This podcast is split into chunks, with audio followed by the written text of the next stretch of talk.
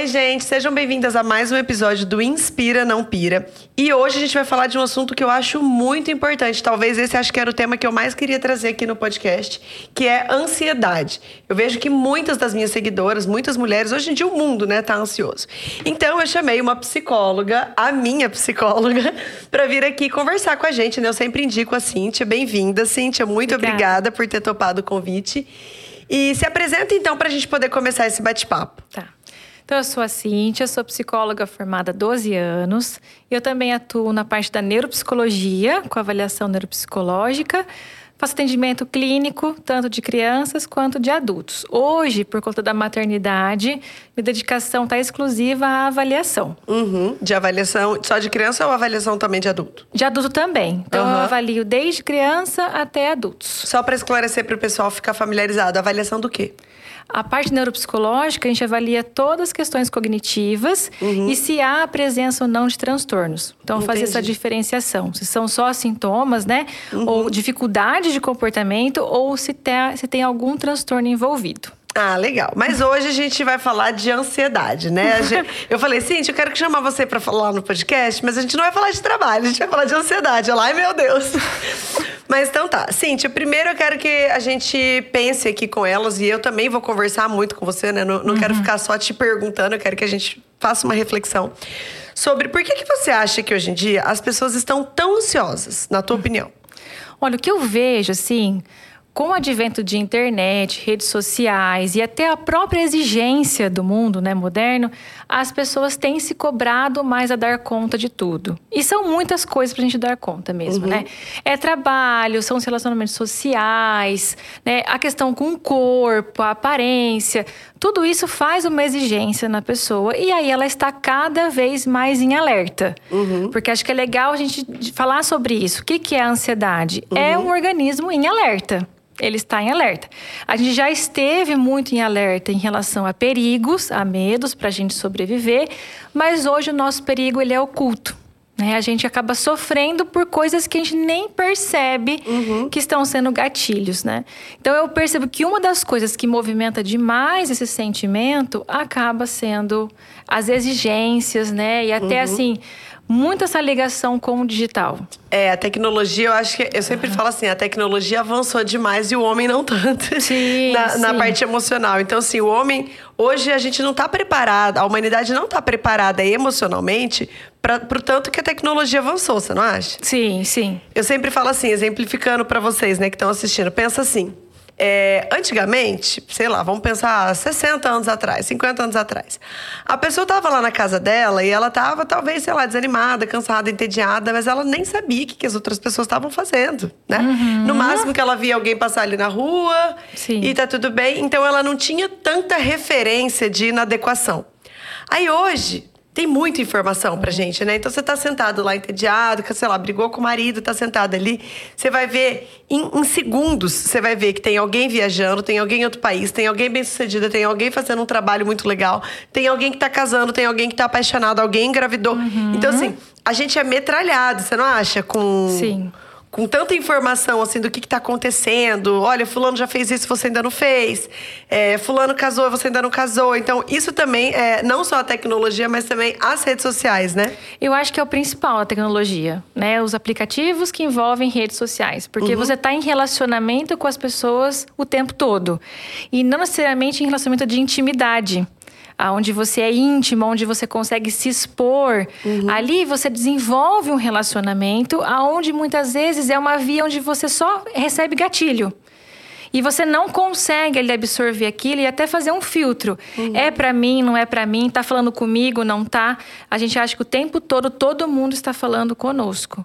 E aí vem comparações, uhum. porque não tem como a gente não se Isso comparar. Isso é super importante. Nunca tinha parado para pensar nisso, que a gente tá ali, né, sei lá, a gente segue mil pessoas. Uhum. Mas essas mil pessoas talvez não nos seguem, não nos acompanham e não sabem quem, né, quem é a gente. Nem se interessam por então, nós. Então a gente passou o dia sabendo ali da vida de uma, de outra, de outra, de outra, de outra e, e, e às vezes essa essa outra não é correspondido, né? Então é uma relação meio que sozinha, né? Uma relação de um lado só. Isso. E aí muitas coisas que você recebe não estão falando com você diretamente, mas uhum. a gente acaba internalizando isso, né? Uhum. Sabe que eu vivenciei isso esses dias. Eu coloquei falando uma questão de maternidade, que alguém. A gente estava. Eu estava falando sobre maternidade. E eu falei que eu achava que. Eu até falei sobre isso hoje também, né? Eu falei que eu achava que me preocupava um pouco um movimento que tem muito assim, ai, é, a mulher tem que se cuidar, a mulher tem uhum. que se priorizar, a mulher tem que isso, a mulher tem que aquilo. É, a, a mulher não pode se esquecer quando ela é mãe. E aí eu acho que me preocupa um pouco esse movimento, que acaba, às vezes. É, a, a, tem, tem mães que estão achando que é mais importante esse, se, só se cuidar e, e vão terceirizando o bebê. Uhum. E eu uhum. falei sobre isso, né? E uma pessoa uma, pessoa, uma seguidora se sentiu é, atingida com aquilo. Uhum. E eu não estava falando para uma pessoa específica, eu não estava falando da, da vida dela em específica. Eu estava falando no geral, que me preocupava o impacto desse movimento. E aí eu fiquei pensando nisso. Eu falei assim, gente, mas a gente, não tem, a gente tem que ter cuidado de falar tudo, porque a gente está falando com tanta gente diferente e não necessariamente a gente está falando para aquela pessoa específica, né? Então tem que ter esse cuidado. Ainda sobre as tecnologias, você acha que a velocidade das coisas também interfere na ansiedade? Tipo, Fast food, a internet tem que ser rápida. Antes uhum. a internet era discada. É, uhum. O telefone, antes você tinha que ligar na telefonista para ligar para não sei quem. Hoje você vai lá e liga. Você acha que essas coisas serem muito rápidas também contribui para a ansiedade? Contribui porque te coloca sempre muito em alerta. Né? Então, assim, é, é importante a gente, a gente definir a ansiedade nesse estado. É um estado de alerta, é te preparar para algo. Essa é a função da ansiedade. Uhum. Quando eu estou sempre me preparando para algo e essa, algo tem que acontecer, tem que acontecer, eu acabo ficando muito mais sob controle desse sentimento. Uhum. E se não acontece? Uhum. Né? Então, eu pego meu celular, eu consigo acessar várias coisas ao mesmo tempo. Eu vejo tudo acontecendo muito rápido. Eu controlo tudo muito rápido, uhum. né? E tenho essa sensação de que controlo tudo. Entendi. Quando acontece uma adversidade na vida, a pessoa acaba não conseguindo lidar tão bem.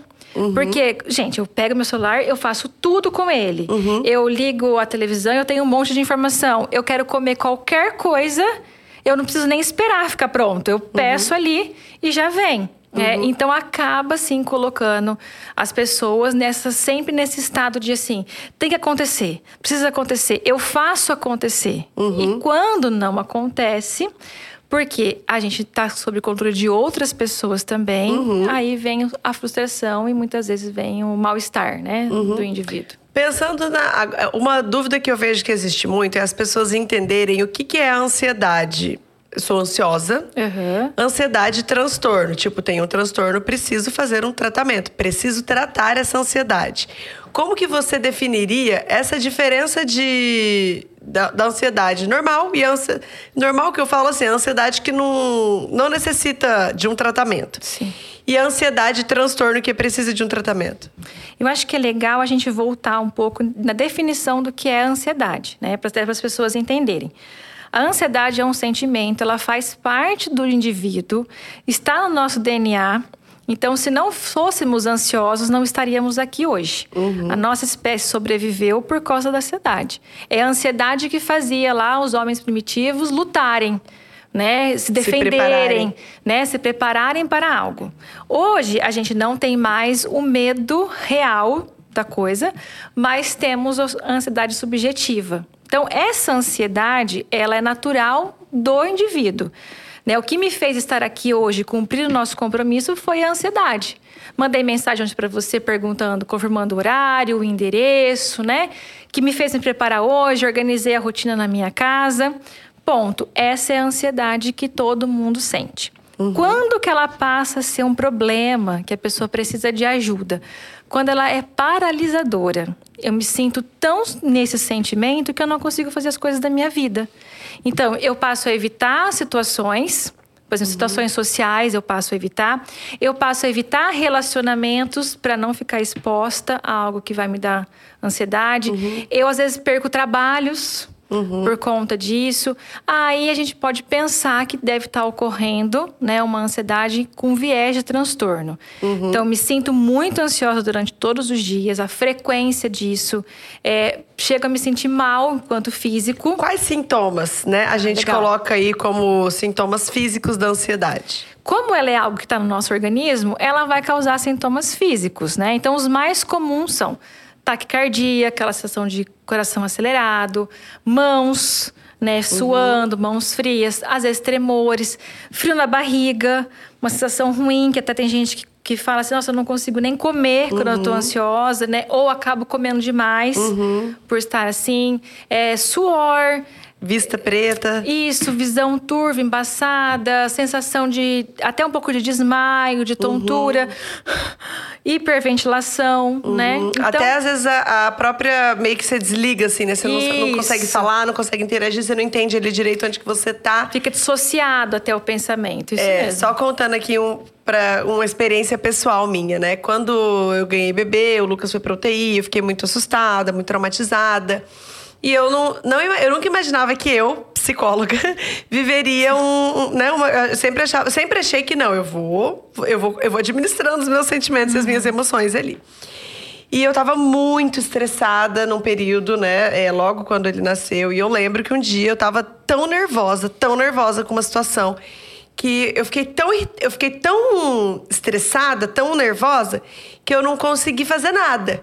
Eu não conseguia falar, não conseguia responder. E aí eu me tranquei dentro do meu closet. Olha que loucura. Eu me tranquei dentro do meu closet. E eu ficava tentando me, me, me- voltar. É como se eu estivesse, tipo, fora do meu corpo. E, eu, e eu me sentia, sabe? Assim, eu, eu, eu lembro que eu tremia, a minha respiração muito.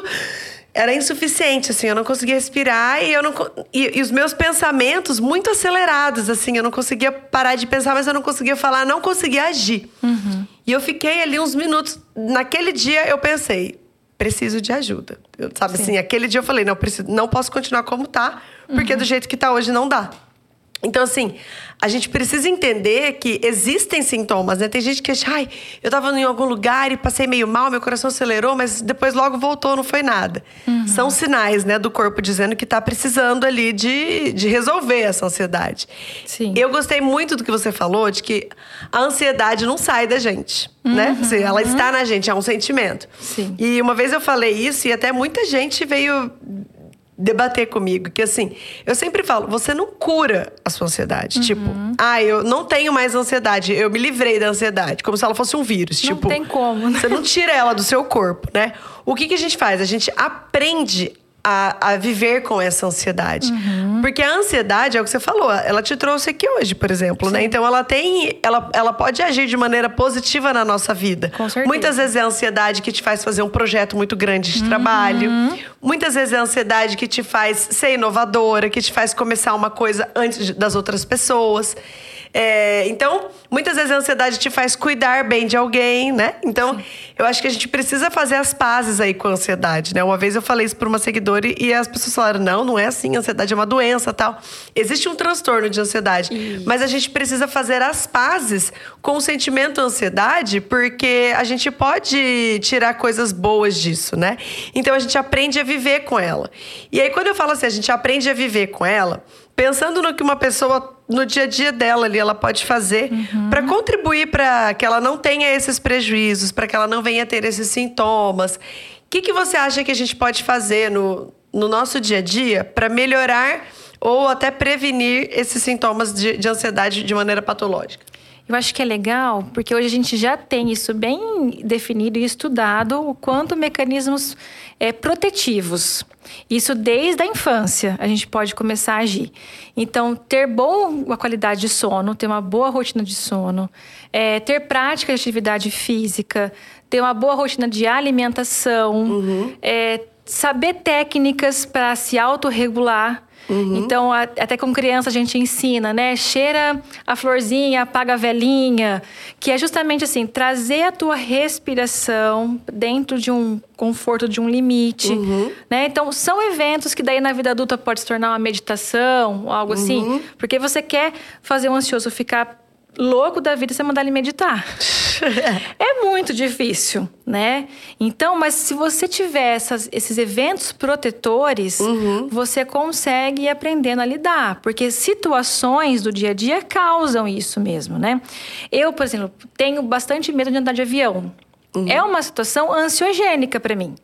Desde a compra da passagem até o dia que chega, chega a viagem, eu tenho, me sinto ansiosa com isso. Uhum. Isso é patológico? Não, ainda não é. Porque você não deixa de viajar.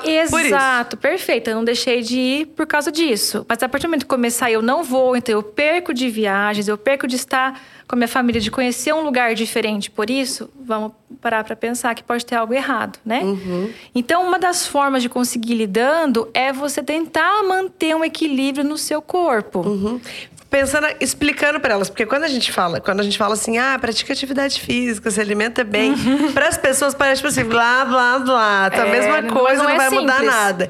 Então é. assim, como vamos falar fisiologicamente, né, para as pessoas acreditarem na gente. O que, que acontece no corpo quando a gente faz a atividade física, por exemplo, que pode ajudar na ansiedade? Ó, a gente está falando de questões neuro, neuro, de neurotransmissão uhum. e até fisiológicas, né? A ansiedade, quando ela dispara, ela dispara alguns hormônios. Né? Um deles ali é o cortisol. Uhum. Cortisol muito alto faz você ficar em alerta. Uhum. E, e, é o hormônio do estresse. Uhum. Quando você faz a prática de atividade física, é esse hormônio que é liberado faz o efeito contrário. Uhum. Abaixa cortisol, tá tudo bem né? Vamos ficar tudo bem. Então é você consegue balancear. Quando eu me exercito, eu tô fornecendo para o meu corpo o contato com hormônios bons. É como se né? você fizesse uma batalha ali dentro do Isso. seu corpo, né? Então vamos pensar de um jeito bem lúdico, bem, bem lúdico, né? Vamos pensar que dentro do nosso corpo tem o que faz a gente, o que deixa a gente mais propício, propenso ali a ter a, os sintomas de ansiedade, Isso, que é o, o, coração acelerado, é, se sentir nervoso, né? E tem uh, o, que, o que ameniza aquilo. Quando a gente faz exercício, a gente aumenta esses hormônios, né? Esses neurotransmissores que combatem isso. Então a gente precisa entender isso. Quando a gente fala para fazer atividade física, a gente, a gente não tá falando que você tem que ir lá e se matar na academia. Isso. É, vai mexer seu corpo, vai fazer uma dança, vai fazer uma caminhada ao ar livre, vai andar de bicicleta com o teu filho, vai, vai, vai se movimentar, né? Porque esse movimento vai, o movimento do corpo vai fazer com que você produza hormônios que sejam incompatíveis com o hormônio que, que é o do estresse, que é o cortisol, né? É isso mesmo. Então você vai fazendo esse equilíbrio, né? Você vai dando condições do teu corpo, ferramentas para ele funcionar melhor. E a alimentação? É outra coisa que também a gente já sabe assim, é açúcar em excesso ativa demais o organismo, né? Cafeína em uhum. excesso ativa. Então já tem doses que são seguras. Quando ultrapassa daquilo, pode desencadear o, o indivíduo ficar mais acelerado. Porque daí atrapalha até no sono também. Aí a pessoa dormiu, vai é uma Isso. bola de neve, né? Então, e é uma coisa que as pessoas falam: "Ai, gente, dormir bem, comer bem é muito fácil, né? É muito básico". Não é fácil. Porque até por conta da tecnologia, a gente vai dormir muito mais tarde, porque começa a mexer em celular e um monte de coisa, atrapalha o sono. Uhum. Né? Como as coisas são muito rápidas, eu me envolvo em muitas atividades ao longo do dia. Uhum. Não consigo me alimentar bem. Né? Não tenho tempo para parar e pensar o que eu vou comer. Então, vê como que é um efeito dominó mesmo. Uma uhum, coisa Uma puxa... coisa vai levando a outra. Isso. E aí, quando você vê, você tá de um jeito que assim, você tá o dia todo ansiosa. Uhum. O dia todo se sentindo mal, desconfortável, né? Sabe uma coisa que eu acho interessante da gente falar? É a questão do auto, como o autoconhecimento uhum. é, contribui para que a gente aprenda a administrar essa ansiedade, né? É, vamos, vou levar agora um pouquinho para o lado de relacionamento, né? É, muitas pessoas sofrem muito porque elas acabam tendo muitos comportamentos ansiosos em relações amorosas. Então, por exemplo, ah, comecei a namorar, saí com um cara ontem e aí já mando mensagem, já vou ver se ele tá online, já quero mandar uhum. recado, esperar recado, postar para ver se ele vem. Assim, é, tem várias coisas ali que a própria pessoa cria os gatilhos para ela mesma ficar ansiosa, né? Então, assim, eu falo, nossa, mas se você sabe que você é ansiosa, por que, que você vai fazer isso? Uhum. Porque eu vejo que as pessoas criam, é, muitas vezes elas entram em situações que elas mesmas sabem que vai gerar ansiedade nelas e elas fazem. Sim. Então, assim, por falta de autoconhecimento, às vezes, elas não, não, não, não, pensam que aquilo ali é um gatilho, né? Como que você acha que funciona a questão dos gatilhos para ansiedade? Assim, existem gatilhos? De fato, você acha que existem gatilhos para a ansiedade de uma pessoa? Existem, e aí vai de cada um perceber quais são os gatilhos. Uhum. Então, uma pessoa que está num relacionamento ou está buscando um relacionamento possivelmente ela está querendo muito isso. Né? Então ela quer controlar o máximo para que isso dê certo na vida dela. E aí ela conhece um cara, ela gosta, tudo, ela vai acabar ficando muito sob controle daquilo. E aí vai se tornar, em vez de ser algo prazeroso e bom, se torna um martírio. Porque ela passa a querer controlar as atitudes da pessoa com que ela tá junto. E a gente não uhum. controla. Né? A gente não tem um. Na verdade, a gente um... não controla nem nada. o nosso direito. A gente não controla nada, mas a gente acredita que sim. Uhum. Então, quando eu começo a olhar a mensagem, olhar o Instagram, stalkear, ver o que tá fazendo, o que não tá, e fulano foi em tal lugar, eu tô ali só me colocando numa condição que vai fazer com que ele responda para mim? Não vai. Não é isso que vai fazer ele te responder. Uhum. Mas a gente acredita que sim. Uhum. Não, e só vai aumentar mesmo ali, só né? Vai, vai ser assim. só gatilho e vai, vai virando uma bola de neve. Porque quanto, parece assim, quanto mais você stalkeia, mais você quer stalkear. É, é, é então, por exemplo... começa... Porque a pessoa também ela começa a emparelhar algumas situações. Então, o que, que é isso? Ela acha assim, ai, eu vi que ele estava online e mandei um oi, ele me respondeu. Talvez ele respondeu porque ele queria, não porque ele estava online. Aí a pessoa já associa. Vou ficar vendo ele online. Uhum. Na hora que ele estiver online, eu vou mandar que ele vai me responder. Uhum. E aí, quando você vê, você está o dia todo só em volta de uma mesma coisa. Uhum. E a uhum. vida passando. Né? Sabe um comportamento que eu vejo muito, né, pelas caixinhas de pergunta que eu recebo? É que elas criam situações para ansiedade assim, ó, por exemplo. Ah, comecei a sair com o cara. O cara não me mandou mensagem no dia seguinte. Ah, eu vou postar uma foto para ele ver, para daí ele me mandar um recado falando da minha foto. Aí o que, que ela faz? Ela posta a foto, mas ela não vai viver. Ela posta a foto e ela vai esperar. Então, assim, quem que criou o gatilho expectativa? Ela. Uhum. Ela postou esperando uma reação. Porque ela não postou assim, gente, você olhou no espelho e falou, tô linda, quero postar que eu tô linda. Isso é uma coisa muito legal, eu acho. Sim. Agora, vou postar para ele ver, para ele vir falar comigo. Ou, vou excluir o contato dele. Você acha uma boa?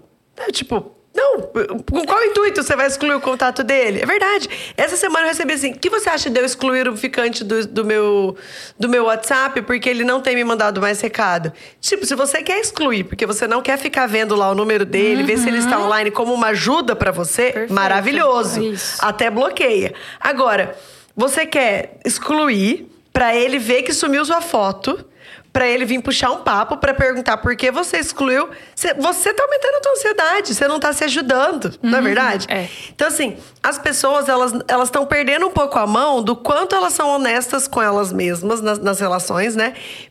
para elas pararem de ter esses gatilhos. Sim. É, e aí eu sempre falo, falo, como que tá a tua casa? A louça tá limpa, os armários estão arrumados, vai se ocupar. Porque eu falo que quando a gente tá com a cabeça ocupada, a gente não tem tempo para para essas coisas.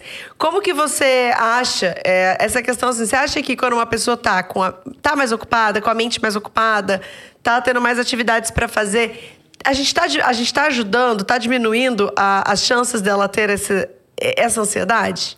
Se ela localizar que, por exemplo, relacionamento é um gatilho importante para ela, ela tem que se ocupar com outras coisas, uhum. realmente. Então, isso é uma parte da vida dela, não é o todo. Então, é realmente, está é, entra numa corrida, vai organizar o armário, vai fazer outras coisas. Então, percebi que eu estou muito ali, só focada, esperando mensagem e tal. Tenta ao máximo possível fazer alguma outra coisa. Uhum. Né? Então, porque a gente, por isso que você falou da questão do autoconhecimento, ela é muito importante. Porque pode ser essa questão do relacionamento, pode ser um trabalho, pode ser a espera de uma gravidez, uma série uhum. de coisas podem ser gatilho para te colocar numa situação de ansiedade barra estresse. Porque uhum. daí isso vai gerar um estresse grande uhum. para a pessoa. E aí, localizou isso, tô ficando muito em volta disso, tenta redirecionar. Né? E aí é fazer alguma outra coisa. Não é, uma, não vai assim curar, porque isso não cura, mas ajuda você a conseguir lidando, né? E quando você vê, você volta lá, vê, ok, olha, mas você não está sobre aquele estresse, uhum. né? Porque ter um, um ataque de pânico talvez seja o, é o pico mais alto de uma ansiedade. E é uhum. muito ruim. Né, uhum. chegar a esse ponto. Então, o autoconhecimento ele é importante, gente. Por quê? Porque a gente consegue identificar o que nos causa ansiedade uhum. uhum. e também co como a gente consegue se distrair disso. Sim. Quando eu falo distrair, gente, eu não tô dizendo que a gente vai ignorar o problema, né? É distrair que eu tô falando não é assim, ah, vai se distrair que vai sarar a ansiedade, não é isso. Sim. Mas é, é você ter o, é quando você se distrai, quando você faz outras coisas, você é como se você desse mais material pro seu cérebro para pensar em outras coisas, né? Uhum. Você puxa outros assuntos, você vai ter outros pensamentos, você vai ver outras coisas. Então, vai viajar, vai ler um livro, vai é tanta informação diferente que talvez você não vai toda hora lembrar daquilo. Sim. Não faz sentido? Faz sentido. Ah, o problema que a gente tem maior é que o indivíduo que está sobre ansiedade ou que vai, pode vir a ser um transtorno, ele não consegue muito sair desse ciclo. Uhum. Né? Essa é a grande dificuldade e é isso também que caracteriza a questão do transtorno. É uma dificuldade de conseguir até olhar para as outras coisas, né? uhum. né? Tá tão focado naquela sensação, naquele sentimento, naquela situação que não consegue sair daquilo. Né? Isso e, é e aí, vamos supor, qual seria para você o primeiro passo para a pessoa que está nisso? Acho que é reconhecer que tem algo. É, normalmente a pessoa até tem dificuldade, ela sabe, mas os outros acabam apontando uhum. isso, né? Então é legal estar tá sensível ao que os outros falam. Uhum. Né? Se você está ouvindo muito frequente, assim, nossa, você está muito ansiosa nossa, como você está ansiosa. Aí é legal você ficar atenta e aí pensar em procurar uma ajuda, talvez especializada, uhum. ou até se envolver em outras atividades que te ajudem a lidar. Uhum. Como que você acha que a terapia contribui para isso? A terapia tem muito um papel de psicoeducação, que é justamente colocar o indivíduo para entender o que ele está sentindo uhum. e até reconhecer no corpo aquilo que ele está sentindo. Então, essa é uma parte, né? A segunda parte é localizar esses gatilhos que me deixam mais ansiosa. É, se eu tiver uma crise, como é que eu vou lidar? Então, dar ferramentas, uhum. porque passa, né? Então, assim, uhum. ainda bem, nunca até hoje ninguém morreu de ansiedade. Então, por, justamente porque é algo do nosso organismo. Uhum. Até um ataque de pânico, que é o o pico mais alto, ele dura de 20 a 40 minutos. Uhum. Depois o próprio organismo vai fazer cessar. Uhum. Né? Então, assim, toda a parte de terapia, ela funciona para dar esse suporte. Uhum. Numa situação dessa, quais ferramentas você vai utilizar para agir? E uhum. como é que a gente vai estar preparado para quando isso acontecer? Uhum. E, naturalmente, no processo terapêutico, isso vai tomando um lugar, se acomodando, que a pessoa começa a aprender a lidar. É, porque ela vai daí aumentar o autoconhecimento dela, ela vai se conhecer melhor, ela vai saber identificar as coisas melhor, né? Sim. E muitas pessoas têm medo de ter ansiedade, né? Eu fico, depois de ter uma, um, uma crise de pânico, por exemplo, as pessoas passam a ter medo de ter isso novamente. Uhum. E aí só piora, porque o medo e a ansiedade, eles são... Eles, eles são melhores amigos. Isso. Então, assim, né? Quando você começa a entrar nesse mecanismo de medo, medo, medo teu organismo está ficando em alerta. Uhum. Logo, vai, pode vir, vir a crise ali acontecer. Uhum. E você, você que atende crianças, né? Agora não, não agora você está fazendo só mais avaliação, mas Sim. quando você atendia criança, você acha que é, hoje em dia a gente vê tantos diagnósticos, né, da, das crianças? Muitas vezes eu fico me questionando, né? Será que esse diagnóstico é isso mesmo? Será que isso é um comportamento uhum. inadequado ou é um transtorno? As crianças estão ansiosas? Infelizmente, sim né? Elas estão mais ansiosas do que a gente via.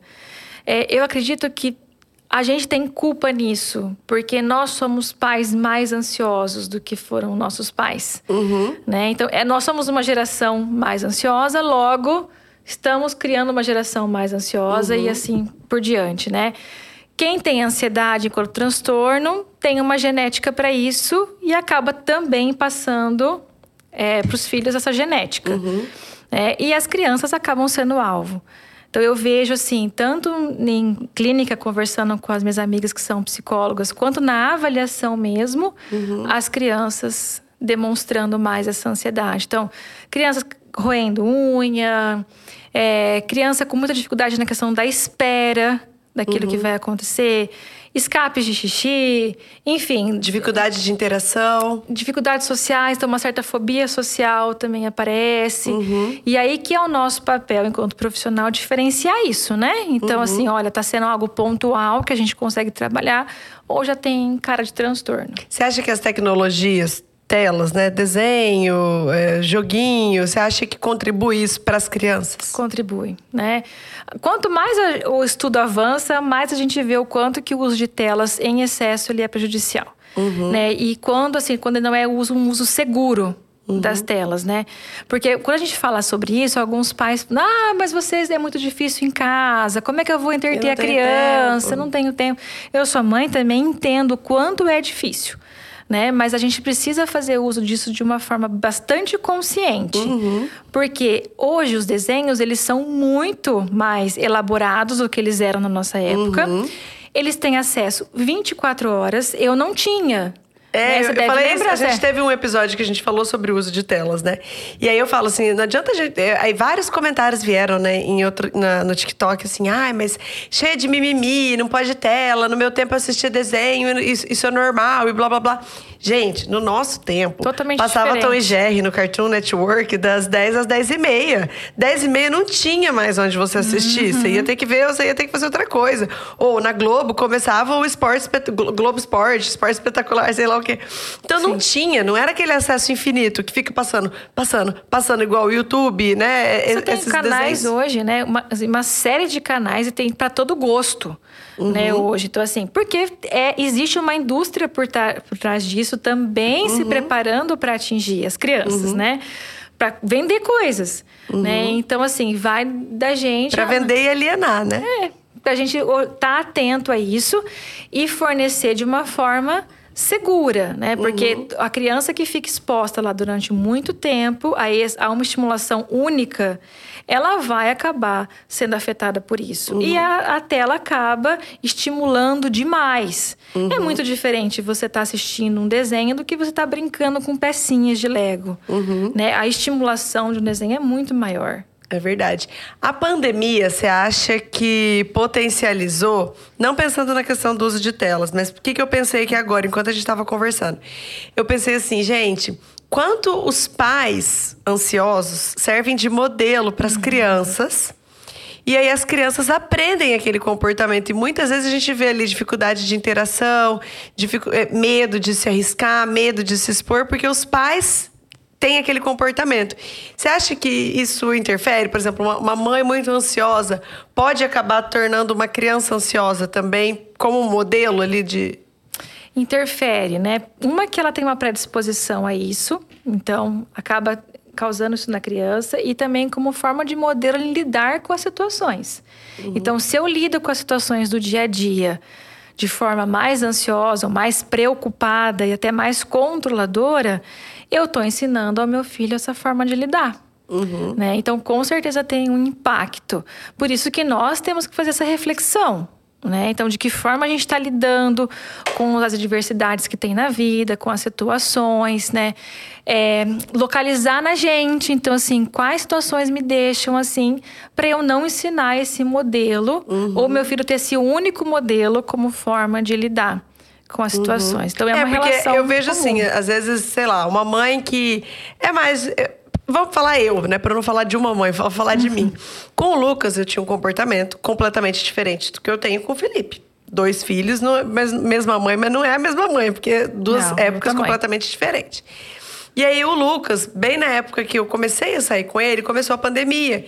Então eu não ficava muito confortável nas pessoas pegarem ele, nas pessoas uhum. pegarem ele no colo ou, ou pegar na mãozinha dele. Então ele era um bebê que não era muito assim, nossa, ele vai com todo mundo. Não era. É, não era de estranhar também demais, mas não era aquele bebê uhum. que se joga pra ir com todo mundo. Já o Felipe veio numa época minha totalmente diferente, despreocupada, já tinha passado a pandemia, é, já tinha outro filho, já sabia que o bebê não morre de encostar no chão, né?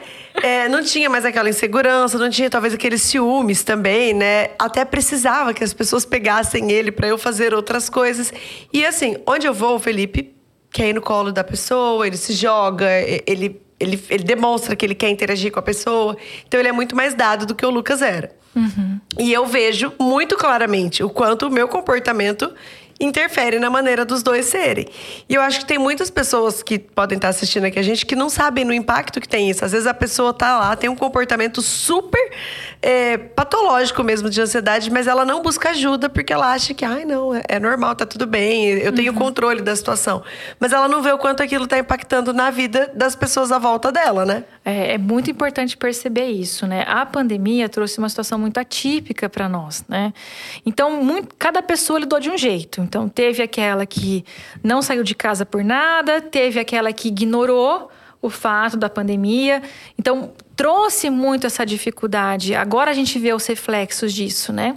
E a gente vê assim, certinho na criança. A criança que a mãe ficou mais aflita, mais preocupada, a criança que a mãe lidou de uma outra forma, né? Uhum. Então, com certeza isso impacta e muito, né? A gente às vezes vai perceber só mais para frente como a gente lida com as situações e a criança reproduzindo isso, né? Uhum. Eu também tenho é, dois filhos, uma maiorzinha e o bebê que nasceu.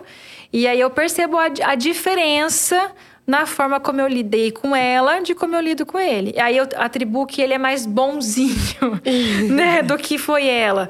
Mas na verdade é porque era outra, era uma condição totalmente diferente enquanto mãe. Uhum. Né? É, eu também, eu também tenho essa sensação. Parece que o, o Felipe ele é muito mais flexível. Tipo, uhum. ele dorme onde precisa, ele, ele, é, ele é mais fácil, onde tá tudo bom para ele. Já com o Lucas é mais exigente com, com tudo, né? Sim.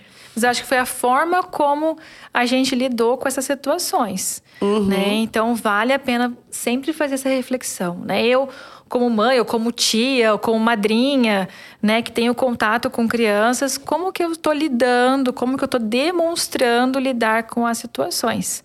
Para uhum. não acabar só ensinando um modelo mais prejudicial. Pensando agora na tua experiência de atendimentos, é, Quão presente nos seus atendimentos você acha que a ansiedade estava? E muitas pessoas que você atendia tinham lidavam, tinham problemas com ansiedade ou não? É algo muito frequente ou pouco frequente na clínica? É algo muito frequente. Muito frequente na clínica. E muitas vezes até ela está encoberta. Né? Tipo, a pessoa não chega para você e fala, ah, eu quero tratar a ansiedade. Não, não, às vezes ela está encoberta, né? A questão de relacionamento é muito comum, né? A pessoa procurar pelo atendimento, porque assim, ah, eu não dou certo nos relacionamentos, isso me frustra, não consigo achar ninguém. E quando você vai ver, na verdade, tem a ver com esse padrão mais controlador, porque tem esse perfil, né? O perfil ansioso, ele tem a ver com quem é mais perfeccionista, tem dificuldade em lidar com aquilo que não dá certo, quer uhum. tudo dentro, tudo muito certinho, né? E aí como que você vai conseguir lidar com o outro, né? Se você quiser tudo muito perfeito, muito no seu controle. Uhum. E aí acaba adoecendo mesmo. Então, às vezes, adoece sem perceber quando havia uma ansiedade ali por trás. E alguma relação da ansiedade com insegurança, você acha, nos relacionamentos? Total. Né? A ansiedade é justamente a insegurança. É o medo de que não vai dar certo, é o medo de eu vou ficar sozinha para sempre, né? Não vai acontecer, eu não vou casar, né? Então, tudo isso, não vou achar a pessoa certa. É muito marcado por essa insegurança. Tem uma e relação. aí você pegou agora um ponto interessante. Tem, temos tempo ainda para eu... Gostei desse ponto para gente, a gente explorar. É, eu vejo também no, nos comportamentos, no, nos relacionamentos, um comportamento assim, ai, quero muito um namorado, quero muito um relacionamento, eu quero muito casar, não quero ficar sozinha, mas não consigo dar certo com ninguém. E eu sempre devolvo assim, mas será que não é justamente esse quero muito que tá te fazendo não dar certo com ninguém? Porque como que esse querer muito, como que essa ansiedade em relacionamento, quais comportamentos ela faz a pessoa ter que podem acabar afastando o outro, você acha, na tua opinião? Olha, eu acho que principalmente querer controlar o que o outro faz ou sente. Né? Então, se eu começo a disparar mensagens para essa pessoa, vamos dar um exemplo, né? Conheci alguém Fiquei lá uma vez e no dia seguinte eu mando mensagem ou falo um oi e a pessoa não me responde. Aí você tá aí? Né? Ou começa a controlar assim de ah, te vi em tal lugar, ah, você saiu não me falou nada. Então, uhum. talvez esse excesso ali de tentar manipular o que o outro vai fazer, ou para que o outro uhum. me queira a qualquer custo, a outra pessoa sente. Sabe um comportamento que eu acho que é, é, um, é um. Como se fosse um galho disso aí que você tá falando?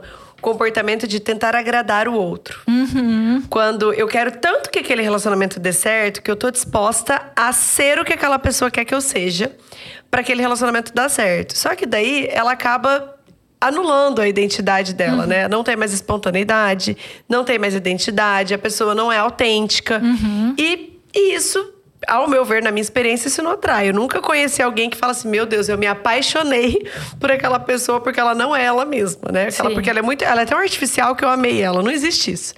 Então, assim, eu acho que hoje em dia.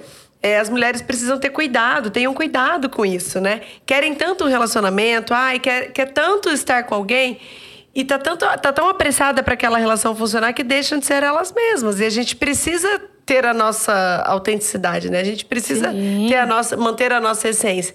Eu falo assim, quando as pessoas falam, ah, eu tenho a sensação de que eu não vou encontrar ninguém. Eu falo, meu, 7 bilhões de pessoas no mundo. Você precisa ser muito chata e você precisa ser muito ruim para não ter ninguém no mundo, não é? Esse medo, né? Esse medo paralisa ou te coloca ali numa situação que não passa a não ser natural. Você começa a não ser tão engraçada ou tão divertida, porque se eu tô num encontro lá e só fico pensando, não, ele precisa dar certo, precisa dar certo. Você não tá nem prestando atenção no que o cara tá falando, se o cara é legal mesmo, se ele é legal de verdade. Uhum. Se ele te né? merece mesmo. Isso, porque você tá tão ali só focada no, no resultado disso, no evento final disso, Uhum. que você não vive o processo, né? Então, é um cuidado que a gente tem que ter ao longo da vida. Eu quero muito emprego, eu quero tal coisa, mas vamos avaliar ali para ver, né? Vamos viver esse processo. Uhum. Eu tenho um uma amiga há bastante tempo, né? E um amigo nosso, que ele falava assim pra ela: Meu, sai, mas deixa a grinalda na bolsa. Não tira o véu. Porque o jeito que você sai, os caras percebem que você quer casamento. Então sai, mas guarda, leva lá na bolsa e não por causa dessa ânsia de querer estar com alguém, né? E aí o outro percebe, naturalmente, porque você deixa de ser natural, né? Então passa a não ficar uma relação agradável para nenhum dos dois. É verdade. Isso é, é- isso é muito, muito real, assim, em relacionamento. Eu vejo muito isso nas pessoas que. Ai, mas eu, eu preciso muito dar certo com alguém, eu preciso fazer dar certo, eu preciso funcionar. Eu preciso. Não quero ficar sozinho, eu quero engravidar, já tenho tantos anos. E, e não adianta E não é uma essa- via única, né? Né? Quando a gente fala de um relacionamento, é uma via de mão dupla. Você faz uma parte e o outro faz a outra. Não tá nas tuas mãos o fazer dar Volta no certo. controle. Isso, fazer dar certo, né? Ai, e muitas mulheres sofrem muito porque assim, ai, acho que foi o que eu falei, acho que foi o que eu deixei de fazer. Ai, transei no primeiro encontro, Isso, ou por foi isso o que ele eu sumiu. fiz, é. Ai, eu vou transar então pra garantir que ele se apaixone, né? A- acha que tá no. no teu controle. E não tá, né? Quando você conversa com os homens, quando em contrapartida você vai lá e pergunta, não, nada a ver. Tipo, não tem nada a ver com aquilo Aham. que elas estabeleceram como algo que, que conduziu a situação, que foi determinante para dar certo ou para não dar certo, né? O, pra gente finalizar aqui, pensando no último ponto que eu acho que também é gatilho de ansiedade, mas quero saber sua opinião, é rivalidade feminina. Existe demais, né? É, e eu vejo que muitas vezes as mulheres acabam ficando ansiosas por se compararem, por competirem, é, por estar, às vezes até com uma amiga, às vezes não precisa nem ser com uma inimiga, mas e- existe ali, nossa, mas o marido dela deu isso pra ela, o ma- meu marido não deu. Nossa, mas ela fez isso, mas eu não fiz. Nossa, mas ela pôs silicone, mas eu não tenho. Nossa, mas... como que você acha que isso daí impacta também na ansiedade? É porque daí você acaba se comparando, você se coloca em alerta nisso. Já ativa a questão da insegurança. Então, se eu não tenho tal coisa, logo minha vida não está muito boa, não tenho tudo que eu quero, começa a ficar entristecida ou até ansiosa com isso, né? Então, e a necessidade comparações- de eu tenho que ser melhor e até a Aham. corrida no tempo, né? Existe a- aquela corrida. Não, mas fulana fez isso, fulana... Eu já tive muito isso, sabia? É, na parte profissional. Eu tive um período, assim, bem na época que o Lucas nasceu, que daí eu dei uma parada. Uhum. Que daí eu, eu ficava assim, nossa, mas... eu- Fulana fez isso, fulana fez aquilo. tempo fulana, aqui. meu Deus, o tempo tá passando. Até que um dia eu, eu, eu parei e falei, calma, tem tempo pra todas as coisas. Eu escolhi ser mãe agora, eu escolhi fazer isso agora, né? Então não adianta. Sim. Então, assim, existe muito isso. E esse é um cuidado que as mulheres precisam ter, né? É, eu falo com mulheres, isso existe também no meio dos homens, mas Existe. como eu falo com mulheres, é, eu acabo me direcionando sempre a elas. Mulheres, tenham cuidado, né, com isso, né? Não fiquem se comparando, não fiquem competindo. A gente vê, às vezes, eu vejo mães conversando que me dá até arrepio de algumas conversas. Ah, ele já dorme a noite toda? Ah, ele já come? Ah, já desmamou? Já desfraudou? Como se fosse uma corrida, uma competição de... Nossa, seu filho ainda não tá falando? Nossa, seu filho ainda não come? Nossa, será que você não tá fazendo alguma coisa errada, que ele não tá dormindo a noite inteira? Então, assim, isso tudo... Olha como, olha como a gente falou de mil pontos da vida da Isso. pessoa que podem ser gatilhos para ansiedade, né? Ó, maternidade. Você vai levar seu filho para brincar no parquinho, vai bater papo com a mãe, já é um gatilho para você ter ansiedade ali. Nossa, tem alguma coisa errada com meu filho, meu filho não anda. Nossa, meu filho ainda não fez isso. É. Relacionamento amoroso, parte profissional, de trabalho, as crianças. Então, assim, a ansiedade ela tá em, em tudo, né? Tudo, ela permeia tudo, né? Por conta justamente dela ser algo do nosso organismo. Ela tá conosco, né? E ela vai permanecer conosco, porque ela tem a sua parte de importância. É nosso papel, então, conseguir identificar até que ponto tá ok. Olha, tá virando um transtorno, preciso de ajuda, né? E até assim, talvez perceber situações que possam ser um gatilho muito forte para aquilo. Né? O universo feminino acho que acaba sendo um potencial ali para gatilho. É que a mulher, a- mulher é mais cobrada, né? E ela se expressa também, né? Muitas vezes o homem sente e ele se cala. A gente se expressa mais, né? É. Se abre Mas é que mais. acho também que a, a- pra mulher, mais coisas são esperadas da mulher. Uhum. A mulher, ela tem que ser mãe, ela tem que ser boa mãe, ela tem que ser profissional, ela tem que ser bonita, ela tem que ser magra, ela tem que ser dentro da moda. Não é É verdade? tudo. Tem um É vídeo que eu gosto muito que fala. É, se arrume, se não se arrume tanto, se maquie, mas não tanto. É, faz se emagrece, mas não tanto. Porque você tem. Você não, é, é muita cobrança. A gente pensa, o homem vai para um casamento, ele vai por o mesmo terno por 10 anos, ele vai. A mulher ela tem que tá, ela não pode repetir o vestido. Não Sim. pode ter duas com o vestido igual. Gente, todos os homens estão iguais no casamento, mas duas mulheres não podem estar com o mesmo vestido. Então, existe mais cobrança, né, em cima da mulher. É, pra gente finalizar, é uma outra coisa que eu queria ouvir a opinião, porque quando a gente. Eu acho que tem um- um- uma barreira bem grande da gente falar sobre isso. tá? Talvez até. Não, não sei como vai ser a gente falar disso. Mas existe uma barreira muito grande de profissionais que trabalham, né? É, psicologia, psiquiatra e tal. A questão da espiritualidade com, o- né, com, é, na ajuda desses, desses tratamentos.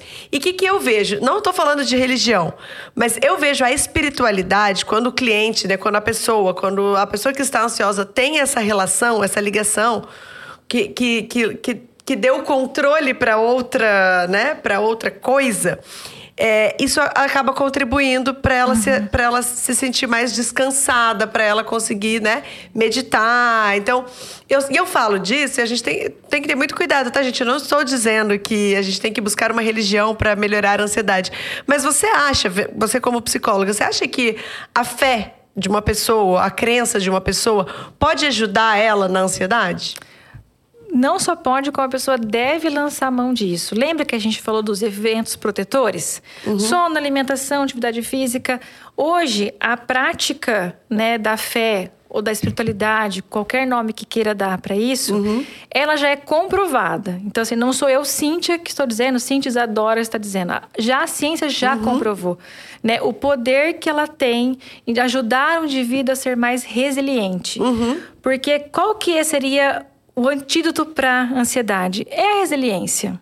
Quando eu entendo que aquilo assim, eu vou passar por situações difíceis, elas virão, ninguém aqui vai ser isento disso, né?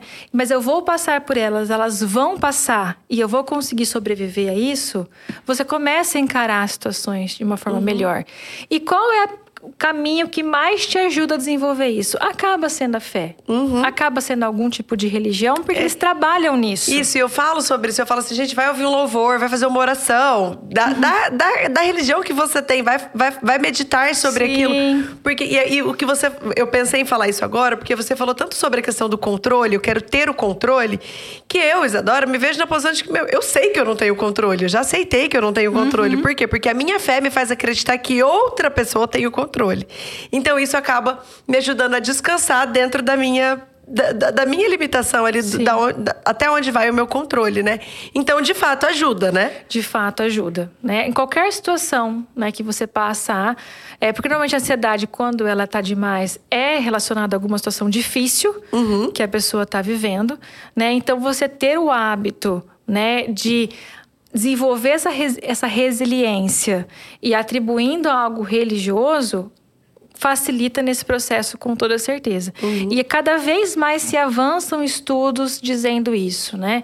É um momento que você dá um descanso pro teu cérebro também, porque uhum. quando você vai lá e vai fazer uma oração, vai ou no culto, vai é uma prece, vai meditar, você dá dando é, um descanso para ele nesse sentido de ó, oh, cérebro, vamos pensar em outras coisas, vamos se acalmar. O coração começa a frequência cardíaca vai abaixando, uhum. a respiração vai entrando num certo compasso. E aí, quando você vê, já está se sentindo melhor, uhum. né? Então, assim, conheça né? Se escutar um louvor é, me deixar ainda mais ansiosa, então fazer outra coisa. Exatamente. Outra coisa. Se conheça, né? Administre é essas dicas com, é. com autoconhecimento, né? Não é porque a pessoa está assistindo aqui, ah, deixa eu ligar o louvor, mas aí vai falar, o louvor fala sobre uma coisa que ela Pronto, não gosta. Já, já... já foi gatilho. Então, assim, se é sentar ali na pedra e ficar ali observando, me faz bem, ótimo, né? Uhum. Então, cada vez mais a gente vê que essas práticas né, religiosas, elas contribuem e muito na vida do indivíduo. Então, concluindo, para ajudar as pessoas aqui, façam terapia, é, pra, pratiquem alguma religião, pratiquem a fé de vocês, se alimentem bem, durmam bem e se conheçam, né? É, uhum. É, pratiquem esse autoconhecimento. Eu falo assim que eu eu sou ansiosa, eu já tive vários episódios de crise de ansiedade. E, gente, de verdade, eu até amo a minha ansiedade, porque eu já aprendi a lidar com ela. Uhum. Quando eu sei que ela tá virando um problema para mim, eu já vou lá e eu me organizo, eu remanejo. Tem dia que às vezes eu tô muito assim, às vezes, até quando a gente tá exausta, né? Exaustão também faz a gente ter ansiedade. Às vezes eu tô exausta e eu percebo, eu falo, Gabriel, eu tô precisando de uma hora de uhum. silêncio. Gabriel, eu tô precisando de ir pro salão hoje, passar tarde lá no salão. Eu pre... Então, eu, eu, sei o que, que me faz bem. Eu Sim. sei o que, que me faz descansar, o que, que me faz distrair. E aí eu vou. Uma vez eu falei assim pra uma pessoa: nossa, dança para mim é a coisa mais anti-ansiedade que tem. Porque se eu ficar duas horas dançando numa aula de dança, é duas horas que eu não penso em nada, eu só uhum. penso nos passos que eu preciso fazer. Aí ela foi fazer aula de dança. Ela virou pra mim e falou assim: quê? Eu. Pra, pra, mim foi o pior, porque eu ficava pensando, qual é o próximo passo? Qual é o próximo passo? Eu não sei o próximo passo. Foi horrível. Eu saí de lá me sentindo horrível. Falei, pronto, você tem a resposta. O que funciona para mim não funciona para você. Né? Uhum. Né? Então a gente tem que ter essa cautela de saber que o que funciona para um não funciona para o outro. Então, por isso que eu acho que a terapia é tão importante, a pessoa se conhecer. Ela saber né, o que, que é bom e o que, que não é. Se você tivesse que deixar uma mensagem para uma pessoa muito ansiosa, a pessoa está assistindo a gente aqui, ela está vendo, ela pensou: meu Deus, estou vendo que minha vida tá muito difícil porque eu estou ansiosa. Que, você fala assim, uma coisa que ela pode fazer hoje para ajudar ela. Nossa, difícil. Vamos, vamos lá. Hoje, você não vai resolver a vida dela, mas hoje, como ela pode hoje tentar ficar mais em paz com isso? Eu acho que a primeira coisa, tudo que você está sentindo vai passar né? Isso vai passar, isso é um momento, é pontual da sua vida, isso vai passar, isso vai se resolver de alguma forma, né? Eu acho que ter essa segurança faz diferença na vida do indivíduo, né? Ele saber e também encontrar o seu propósito, uhum. né? Qual que é o seu propósito? E aí você caminha em direção a isso e você sabe que isso vai se resolver de alguma forma. Né? Essa segurança faz diferença. Uhum. E, aí, e é ela que também te protege em uhum. relação a se sentir tão ansioso e querer tanto controlar as coisas. Maravilhosa. Muito obrigada. Espero que vocês tenham gostado. Conheçam, eh, vão aí na, na página da Cíntia. Como que é seu Instagram? É Cíntia? É, eu tenho a minha página pessoal, Ah, tá. né? Mas pode ser da clínica, que Entendi. é Neuronité. Ah, tá. Conheçam o trabalho dela, sigam ela. Se tiver alguma dúvida, ficou com algum questionamento sobre ansiedade, podem procurar ela aí que ela vai ajudar vocês. Obrigada, gente. Obrigada, Cíntia. Obrigada a você.